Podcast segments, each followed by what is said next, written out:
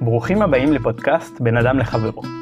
בפודקאסט הזה אנחנו מדברים על מערכות יחסים בין בני אדם ועל האופן בו הן קשורות ליחסים של האדם עם עצמו, וזאת מתוך פרספקטיבה יהודית. האזנה נעימה. שלום הרב יונגסטר. וברכה. שבעזרת השם הפרק הזה יהיה להצלחת עם ישראל במערכה. אמן בעזרת השם. להשבת השבויים ולניחום כל המשפחות האבלות. אמן ואמן. ובעזרת השם לרפואת כל הפצועים.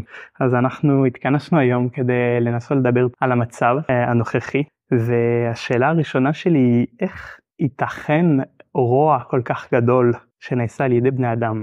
טוב, זאת עובדה היסטורית שאנחנו מכירים אותה לא פעם ראשונה. זה שיש בני אדם רעים, הדבר הזה הוא אה, אה, מוכר לנו מקדמת דנא. החל מהמצרים אנחנו מכירים אותם ככאלה, והרומאים מה שעשו לנו בארצנו, והנאצים, וזה לא מפתיע שיש דבר כזה, יש דבר כזה, האדם נברא עם אה, יכולת בחירה, והכוח השיפוט שלו שבנוי על סמך, על פי תרבות ו... והשכלה, לפעמים לוקח לכיוונים שאנחנו כאנשים שהתחנכנו וגדלנו גם בתרבות עדינה ותרבות אה, מעמיקה, לא מסוגלים להבין את זה, אבל צריך לדעת שזה קיים. לאדם יש כוח בחירה. אתה יודע שהגמרא מספרת לנו, אחד הסיפורים הכי מפורסמים אולי שיש בתלמוד. הגמרא מספרת שכאשר חלה רבי יוסי בן קיסמא, נכנס רבי חנינא בן תרדיון לבקרו.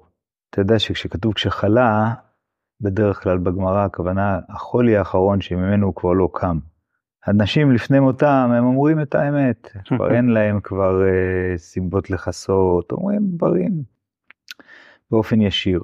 נכנס אליו רבי חנינא בן תרדיון, רבי יוסי בן קיסמא מיד ככה בפנים, אומר לו, תגיד לי, אי אתה יודע שאומה זו, הכוונה הרומאים, מן השמיים ימליכוה?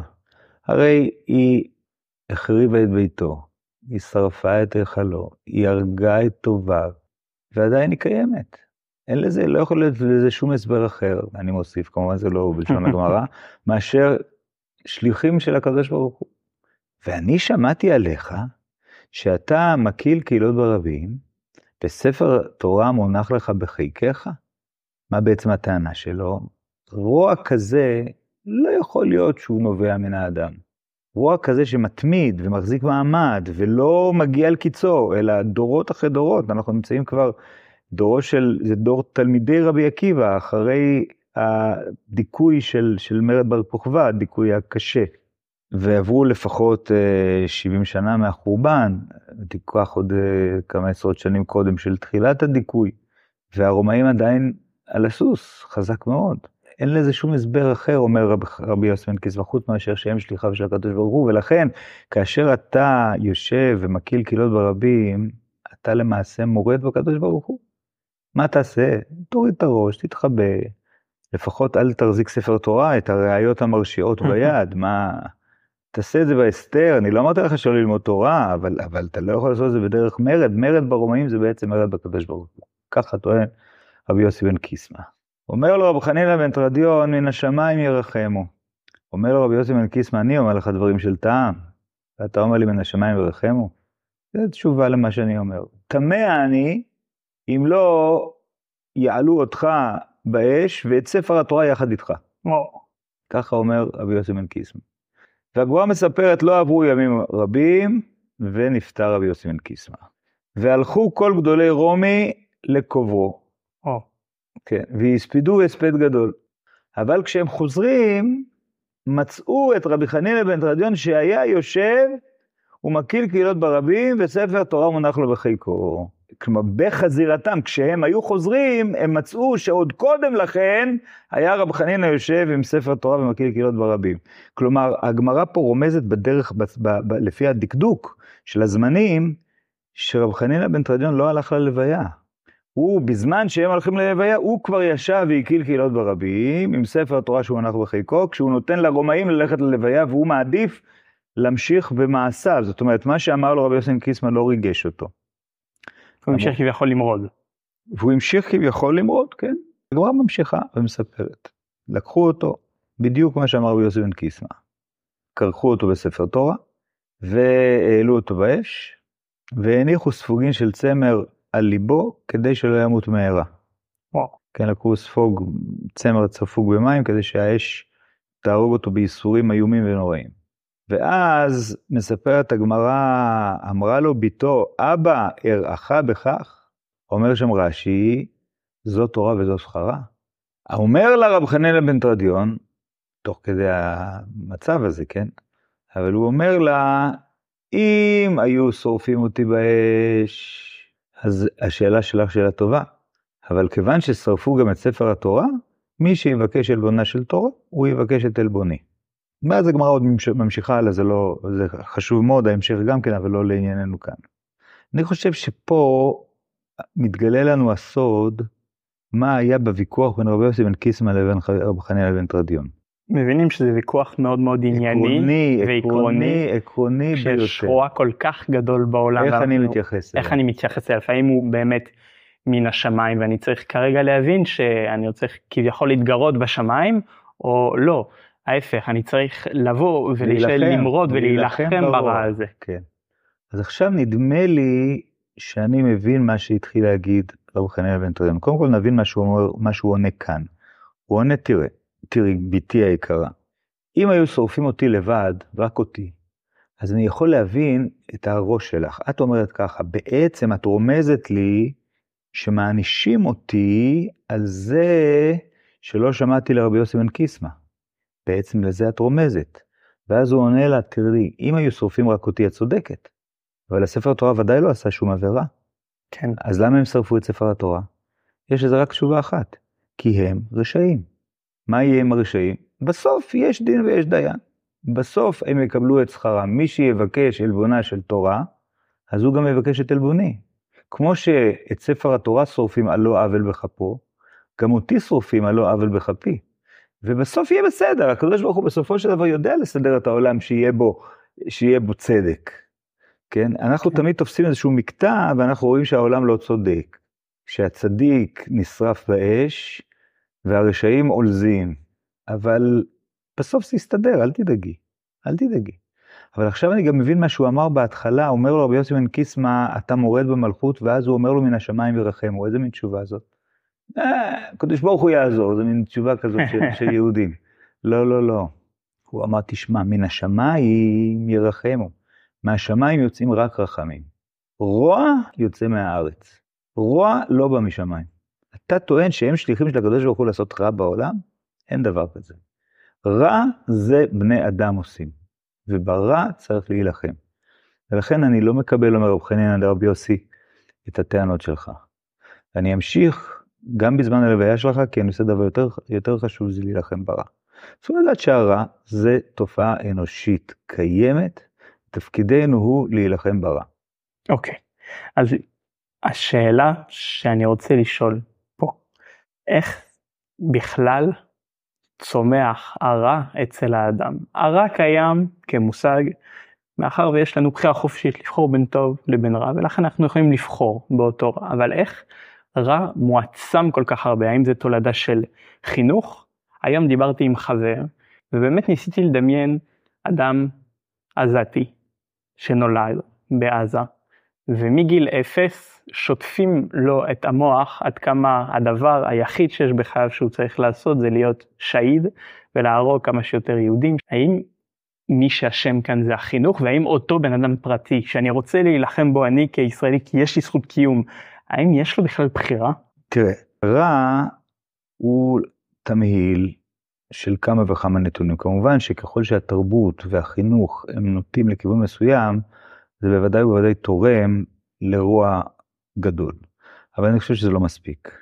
אה, אני לא יודע אם אה, קרה פעם שהיה לך ג'וק בבית.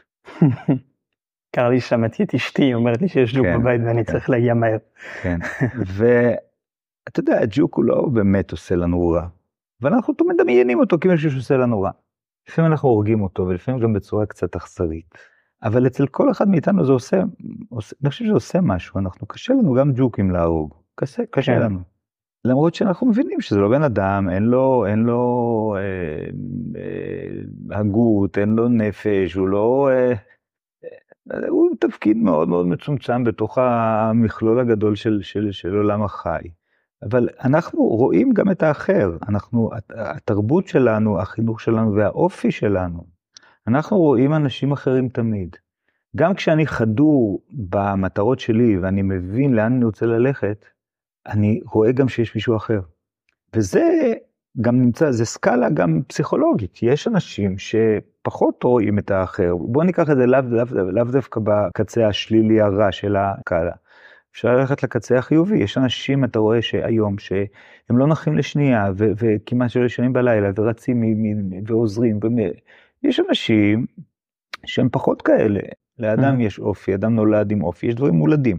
אדם יכול לפתח, אם הוא מבין בשכלו מה, מה אמת, מה שקר, מה טוב ומה רע, אז מוטל עליו לחנך את עצמו כדי להטות אותו יותר לכיוון, לכיוון הטוב. אתה יודע שהרמב"ם שם בהלכות תשובה את הבחירה כאחד העקרונות הכי הכי הכי חשובים והבסיסיים ביותר. אבל הרמב"ם כותב בכמה מקומות שאתה לא יכול לצפות שאדם שיש לו טבע שהוא מאוד מאוד פיזי למשל, שהנאות גופו אצלו זה דבר מאוד מאוד חשוב. אתה לא יכול לצפות מאדם כזה שיהיה נביא. לכאורה אתה סותר את עצמך, הרי הרמב"ם אמר, כל אדם יכול להיות uh, צדיק כמו שרבינו, זה, זה, לא ככה, עקרונית כל אדם יכול, אבל יש נתוני פתיחה, יש, יש אנשים מסוימים שזה יותר קל, אנשים מסוימים שזה יותר קשה. יש אנשים שזה כל כך קשה, שאף על פי שזה עקרונית אפשרי, אבל הסיכוי שהם יצליחו הוא נמוך מאוד, עד שואף לאפס. אז יש דברים שהם גם מולדים, כן, אנחנו לא, אף אחד מאיתנו הוא לא האדם ה, לפי התיאור שבספרי האנטומיה או הפסיכולוגיה המדויק, האדם מן הספר. כן, כל אחד, אתה יודע, יש לו שינוי פה, שינוי שם, לאדם מסוים יש טבע כזה, יש אנשים שמנים, יש אנשים רזים בטבעם, אנשים שאוהבים לאכול, אנשים שפחות אוהבים לאכול, יש, יש כל מיני סוגים של אנשים. כולם מי שבר דעת ומבין מה טוב ומה רע, מוטל עליו לדחוק את עצמו לכיוון הטוב. אבל לא לכולם זה אותו דבר. אז אדם מבין שעכשיו צריך לתרום לחברה. לא כל אדם מסוגל באותה מידה, כי יש לו את הקשיים שלו. ועל זה אנחנו, קשה לנו לבוא בטענות, אנחנו גם לא באים בטענות, אנחנו רוצים קודם כל, אבל את המידה המסוימת של הבנה של, של יש טוב ויש רע, אנחנו יכולים לבקש מכל אדם. כן. יש אנשים כנראה, ואני מניח שגם בחברה, גם בחברה המוסלמית, יש אנשים שבאופן טבעי הנטייה שלהם היא כן לראות את האחר. יש אנשים שבאופן טבעי הנטייה שלהם פחות לראות את האחר. אבל כשזה מלווה בתרבות ובחינוך כל כך קיצוניים, אז ברור שגם אותו אחד ש... שרואה את האחר, הוא יראה אותו פחות. אם האחר זה היהודים שבארץ. בנוסף ללחץ חברתי. בנוסף ללחץ חברתי, ואדם שמראש, מלכתחילה, הוא אדם שהאמפתיה שלו היא, היא, היא קטנה ונמוכה, אז כשהוא עומד מול אותם תנאים, אז בכלל הוא יגיע למצב שני, שכולנו נראים בעיניו כ, כ, כג'וקים ש, שמצווה להתעלל בהם. כן. כן? אז היכולת להתגבר ו- ו- ו- ולבחור היא בוודאי קיימת אצל כל אדם. אבל כשיש נתונים סביבתיים, או אפילו מולדים, ככל שהנתונים האלה נוטים יותר לכיוון מסוים, קשה יותר להתמודד, קשה יותר להתגבר על זה. כן, אני, אני מניח, אני נוטה לומר שאדם מוסלמי, כשתיקח אותו כשלעצמו, הוא בן אדם כמו כולנו. אתה תעשה התפלגות, אתה תראה את התפלגות היכולת האמפתית זהה לכל, לכל אדם בעולם. אבל כשהרקע והתרבות כל כך נוטה לצד אחד, אתה מעמיד אותו מלכתחילה במבחן הרבה יותר, הרבה יותר קשה. ולכן אנחנו גם רואים, רואים, את, ה, רואים את הדבר הזה כאן, כאן בעיניים. אני שאני לפחות מרגיש שזה מייצר פה איזושהי טרגדיה מאוד גדולה, שמצד אחד קבוצת אנשים שכמו שהרב אומר, אם היינו לוקחים אותם בצורה סטרילית, לפני כל התרבות, אז הם בני אדם. ועד כל התרבות הזו והחינוך הזה הפך אותם לאנשים שמסוגלים להשמיד ללא הבחנה את העם שלנו, או איזושהי תרבות מערבית. אז מצד אחד יש מבט שאומר איזה כאב לאותו בן אדם שנולד בתרבות כל כך אלימה שחינכה אותו לזה. ולי מאוד קשה לפעמים אה, לשמוע פרשנים שאומרים כל עזתי היה יכול לבחור. נכון, אבל זה כל כך כל כך קשה, כל כך, מצד שני, יש לנו את הזכות המלאה להגן על עצמנו ולחיות פה בבטחה. ו... זה ברור. אני... ואני שואל את עצמי, אז איך הרב חושב שצריך להגיב לרוע כזה? אנחנו לא צריכים כרגע לשאול את השאלה מה הביא אותו לזה. לגמרי. זה לא, זה לא ענייננו, אני, זה, זה באמת דיונים ברמה הפילוסופית, נכון. ברמה, תרצה, מזווית המבט של, של הריבונו של עולם על העולם. זה לא, לא, באמת לא עניין שלי.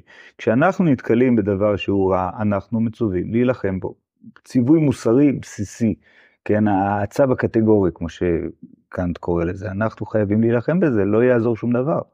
אני לא רואה שום ברירה אחרת. השאלה היא האם במקרה הוא, עד כמה הוא אשם בזה שהוא, ש, שזאת אה, תפיסת עולמו וזה. היא כרגע לא רלוונטית, אני לא עוסק כרגע בהאנשה, אני כרגע עוסק במיגור הרע. האנשה מתייחסת לפרסונה שעומדת לפניי, אני לא מדבר על הפרסונה, אחמד או, או זה, זה הם, הם לא מעניינים כרגע. כרגע יש את הרע שמנותק מהפרסונות, הרע עומד לפניך, וברע הזה אנחנו נלחמים. הפרסונות נושאות אותו על הגב שלהם, אז, אז הן סובלות מזה. כן, אה, אה, אבל, אבל אני לא רואה שום, שום, שום דרך, שום ברירה אחרת. ממש צו מוסרי קטגורי. אוקיי, אז אני אשאל עכשיו שאלה לכל מי שנמצא דווקא בעורף, אחרי שאנחנו מבינים שאנחנו מן הסתם רוצים להילחם באותו רוע, ואנחנו מבינים שאותו רוע, לפי הסבר הרב בפירוש הגמרא, מגיע דווקא מבני אדם, ואי אפשר להתחבא מול מן השמיים זה הגיע, אלא יש לנו צו לבוא ולמרוד ולהילחם באותו רוע שצומח מתוך האדם. אז בעצם העורף כרגע, איך הוא יכול להשתתף במאמץ להילחם נגד אותו הרוע? תראה, חלק מהמלחמה ברוע זה שתהיה אלטרנטיבה לרוע. אנחנו מציבים פה אלטרנטיבה. אנחנו שולחים את החיילים שלנו, את הילדים שלנו, לחזית, כדי שיהיה, כדי שיילחמו על מה? על האלטרנטיבה. האלטרנטיבה זה מי שנשאר כאן בעורף.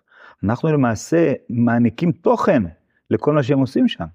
כשאנחנו נמצאים כאן ואנחנו אה, אה, עובדים וגאים על מנת לבנות חברה טובה יותר, כל אחד ואחד בדרכו, גם, גם בחלקים הפיזיים של החברה, גם בחלקים החברתיים, גם בחלקים הרוחניים. כשאנחנו בונים את זה, אנחנו בונים את התוכן, שיהיה, שיהיה בית שיהיה על, מי, על מה להגן. אם לא יהיה בית, אז מה זה יעזור שאנחנו נלחם ברע, ומה? ואחר כך יהיה ואקום. התפקיד הגדול שלנו זה שיהיה בית להגן עליו. אני חושב שאלה דברים, דברים ברורים. אני חושב שזה, אתה יודע, אחת, אחת השאלות הקשות, באמת הקשות בחברה הישראלית, ש, ש, שלפני אירועי שמיני עצרת, זה השותפות ב, ב, בהתגייסות לצבא. והדבר הוא באמת מקומם שקיים ציבור שלם שחושב שהוא לא צריך להשתתף בעניין הזה. אולי עכשיו קצת זז משהו, אני פה לא יודע. אבל נוח לנו, בציבור שלנו, להגיד לא, זה לא עלינו מדברים, זה מדברים על, ה, על החרדים, כן? אבל גם אנחנו, כשאנחנו הולכים למשרתים בישיבות הסדר, בסופו של דבר, הנטל שאנחנו לוקחים בהגנה הוא יותר קטן, לא יעזור שום דבר. לא יעזור שום דבר. אנחנו לא יכולים להתחבא מאחורי העניין. הצידוק היחידי המוסרי שיכול להיות בדבר, הצידוק היחיד הוא לומר שאנחנו כרגע בונים, מי שנמצא בעורף, מי שנמצא בישיבה, מי שנמצא בכל תחומי החיים, בונה את הבית שהחיילים מגינים עליו, כי אם לא ייבנה הבית, על מה החיילים יגנו? כן. אז ממה שאני מבין, ממה שהרב אומר, כרגע תפקיד העורף הוא בעצם לבנות ולחזק ולהרבות את אותו הטוב שאנחנו רוצים להגן עליו מפני הרע. ואותו הטוב בא לידי ביטוי באחוות והאחדות הנפלא שרואים כשעוזרים לחיילים, אבל זה גם יכול לבוא לידי ביטוי בכך שמלמדים ילדים עכשיו תכנים חיוביים ועוזרים לחבר בין האנשים ודווקא ממשיכים להסיל ולהניע את הכלכלה כדי שבעזרת השם שננצח יחזרו למקומות עבודה. ו... דווקא מחייכים לשכנים ומציעים עזרה. זאת אומרת שכרגע התפקיד של העורף הוא לבוא ולא רק לסבול כביכול את כל מה שקורה, אלא דווקא לקחת פיקוד על בניית תודעת טוב. וכל דבר שקשור להמשך החיים ופיתוחם, כרגע זה הופך להיות דבר בעל ערך כשלעצמו. כן, אפילו בכל תחומי העסקים וה, וה, והמשק. גם אם האדם כרגע עסוק בבניין העסק שלו, בלבד, נניח אפילו, ולא מעניין אותו, אני אמשיך בעסקים שלי, אני רוצה להרוויח כסף. כשאנחנו מכניסים את זה לתוך ההקשר, אז אנחנו אומרים, יש פה לב פועם של חיים. שהוא לא אומר, אוקיי, אז בואו נלך, נלך, נעזוב, ניסע לחוץ לארץ. כשיש לב פועם של חיים, זה ההפך של הרע. אז כל אדם שממשיך לדבוק בחיים כחלק מה... ולפתח אותם ולא, ולא לוותר על, על התודעה של פיתוח החיים, הוא כרגע עוסק בבניין הבית שיש, שהחיילים עמלים על, על, על שמירתו. בהקשר לזה משהו קטן שאשתי עושה, שאני חושב שכל אחד יכול אה, לאמץ, יש לנו תינוק בן שנה, אשתי החליטה שכל פעם שיש אזעקה מגיעים לעמוד בשירה ושרים איזה שיר. אז כל פעם אנחנו באים ושרים איזה שיר אורי הבן שלנו מבסוט. יש לכם מעמד בבית. ויש לנו מעמד בבית ברוך השם זה באמת זכינו. אני אמשיך על העורף. הרבה פעמים אני מוצא את עצמי קצת מפוצל בין מצד אחד אה, הרצון להמשיך לבנות את אותו הטוב ולפתח את התודעה לבין החוויה של ההזדהות מול הכאב שיש כרגע בשביל אלפי משפחות. איך לדעת הרב אפשר למצוא את המקום המאוזן הזה שמצד אחד אני מזדהה עם אותו הכאב ולא אותו הכאב לא עובר לידי ומצד שני אני ממשיך לפעול ולשמור על המורל הגבוה ולפתח את התודעה של הטוב ושל החיים. אני חושב שהתשובה הפשוטה לשאלה הזאת זה לשאול אותה. ברגע שאתה שואל את השאלה הזאת אז אתה, אתה עונה את התשובה למעשה. אתה חי, אתה חי בשתי התודעות. היום מישהו כתב לי שהוא מנסה לשכנע את, ה, את המשפחה שלו ואת החברים שלו, שלהיות עצוב ולהיות אופטימי זה לא סותר. אז אני חושב שזה זה מתמצת את, את כל העניין. עצם העובדה שאנחנו חושבים כך, ופה אנחנו קופצים לניחום אבלים, ופה אנחנו ב, בלוויה, וכשיש מודעה שיש איזשהו אבלים שיושבים ו, ולא באים אליהם מספיק אנשים, אז אנחנו הולכים לשם, או לוויה ש, ואנחנו הולכים לשם. הדבר הזה הוא, הוא, החיים שלנו הם מעובבים, אתה לא יכול לפצל, אלה חיים. אני מניח ש, שאתה לא שואל על השאלה, שאדם ישאל את עצמו, תשמע, בא לי עכשיו לנסוע לטיול ב... אני יודע מה, באיי סיישל, אז אה, אני עוסק בבניית החיים. טוב, אנחנו מבינים, יש לנו בכל אופן איזשהו, איזשהי אה, היגיון פנימי פשוט, שאנחנו מבינים איפה עובר הגבול. אבל בדברים שהם באמת נמצאים על הגבול, כן, האם אני, אני יודע מה, אשב ויוכל עכשיו, אכנס למסעדה, למשל, לאכול. כן. אז בדיוק, אני חושב שזה בדיוק הנקודה שאני מנסה לדקור. מצד אחד, מי אני עכשיו כדי לשמוע מוזיקה שמחה, שיש כל כך הרבה כאב. מצד שני, אני רוצה להמשיך לבנות את החיים ומוזיקה שמחה תעזור לבנות את החיים, לרקוד עם הבן שלנו כרגע. לא לשם הריקוד, לשם כך שאנחנו ממשיכים בחיים, או ללכת למסעדה, תזרים כלכלה, ומצ... וגם, ומן הסתם תעשי לי גם טוב נפשי, ותעזור לי לגור כוחות, אבל מצד שני, יש אנשים עכשיו כל כך באבל, זה, זה קונפליקט אמיתי. כן, אתה יודע, הגמרא, אומרת שמי שחי עם אשתו חיי אישות בזמן רעבון בעולם, אז זה אסור לעשות. כן. אז, אז צריך להבין שהגמרא נותנת לנו פה איזשהו גיידליין, קווי מתאר כאלה של, יש דברים ש, שאתה שאתה יכול להבין אינטואיטיבית. ואם אתה מתלבט, אז אני, אני חושב שזה בסדר, זה מספיק. התלבטת זה מספיק. יש דברים שהם חד משמעיים, כן. גם בדוגמה הזאת, אם אנחנו נשים את זה להיום, אני לא יודע אם אנחנו צריכים לשים את זה אחד לאחד, אני חושב שלא. מצב של רעבון פירושו שכל האוכלוסייה כולה נמצאת בצרה צרורה של מוות, סכנת מוות. האיש הזה במקרה הוא עשיר גדול, לא אכפת לו, שומר לעצמו את האוכל וחי כאילו בתוך בועה. זאת הכוונה. אל תחיה בתוך בועה. אבל, אם, אתה לא, אבל אנחנו לא חיים בתוך בועה. אף אחד מאיתנו, אני חושב. ולכן בתוך הבועה הזאת, מה, ש, מה שמתגלגל כחלק מהחיים, זה, זה, אני חושב שזה זה כשלעצמו התשובה. אני אשאל אולי שאלה אחרונה, האם לרב יש משהו להגיד עכשיו לכל החיילים שנמצאים בחזית? אני חושב שהם צריכים להגיד לנו. האנשים האלה, ודאי החיילים צריכים להגיד לנו, לא אנחנו להם. אולי מסר מחזק. תראה, בפרשיות הראשונות של ספר בראשית, כביכול הקדוש ברוך הוא נכשל שוב ושוב. בורא את האדם הראשון, האדם הראשון חוטא. קין חוטא. דור המבול, דור הפלגה, כל פעם צריך לעשות התחלה חדשה.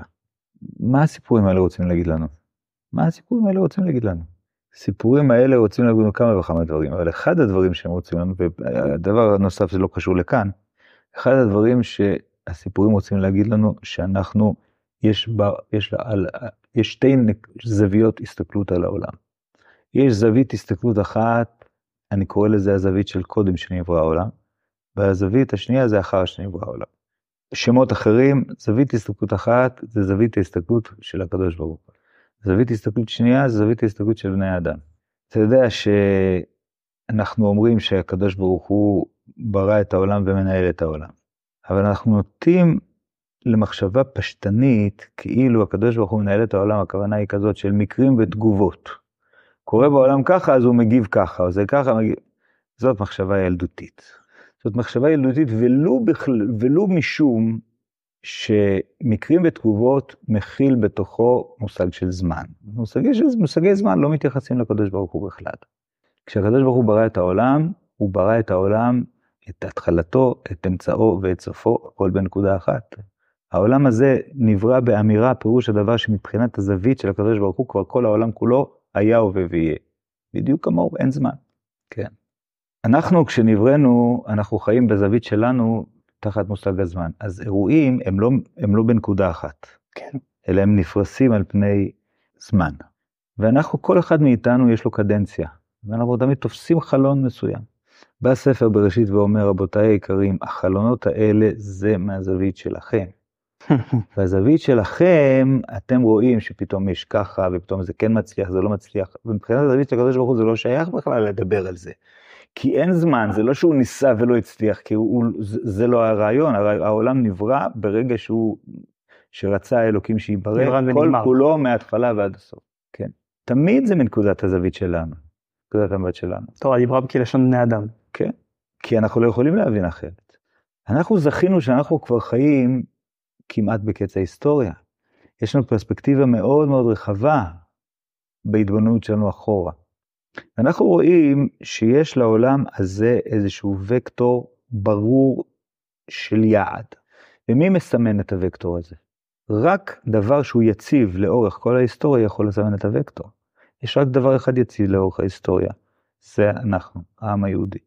אנחנו כמעט נעלמים, ואז כמו הפניקס אנחנו קמים מחדש, ועוד פעם ועוד פעם קמים מחדש. זה למעשה אומר שהאומות שנופלות בדרך, ונזרקות החוצה מה, מה, מהעגלה הזאת שנוסעת קדימה, מהוקטור, הם לא הוקטור, אנחנו הוקטור. אז אנחנו יודעים להסתכל על הוקטור הזה. הוקטור זה אנחנו, זה מה שרש"י אומר בתחילת פרשת בראשית, בראשית, בשביל ישראל שנקראו ראשית. כן, ישראל זה הוקטור שמציין למעשה שהעולם הזה יש לו יעד, אז זה אנחנו. אז אם אנחנו הוקטור, אז הוא הולך לכיוון שהקדוש ברוך הוא רצה. וה, והכיוון הוא שאנחנו קיבלנו מאת הקדוש ברוך הוא 75 שנה של יד פתוחה, של לפתח פה ארץ כלכלית וצבאית, ואנחנו צריכים להשתמש בזה. והחיילים האלה, הם עכשיו מקבלים את הזכות להשתמש במה שקיבלנו ב-75 שנה האלה כדי להוליך את הוקטור הזה קדימה. וזה מה שהם יעשו בעזרת השם. אמן. תודה רבה.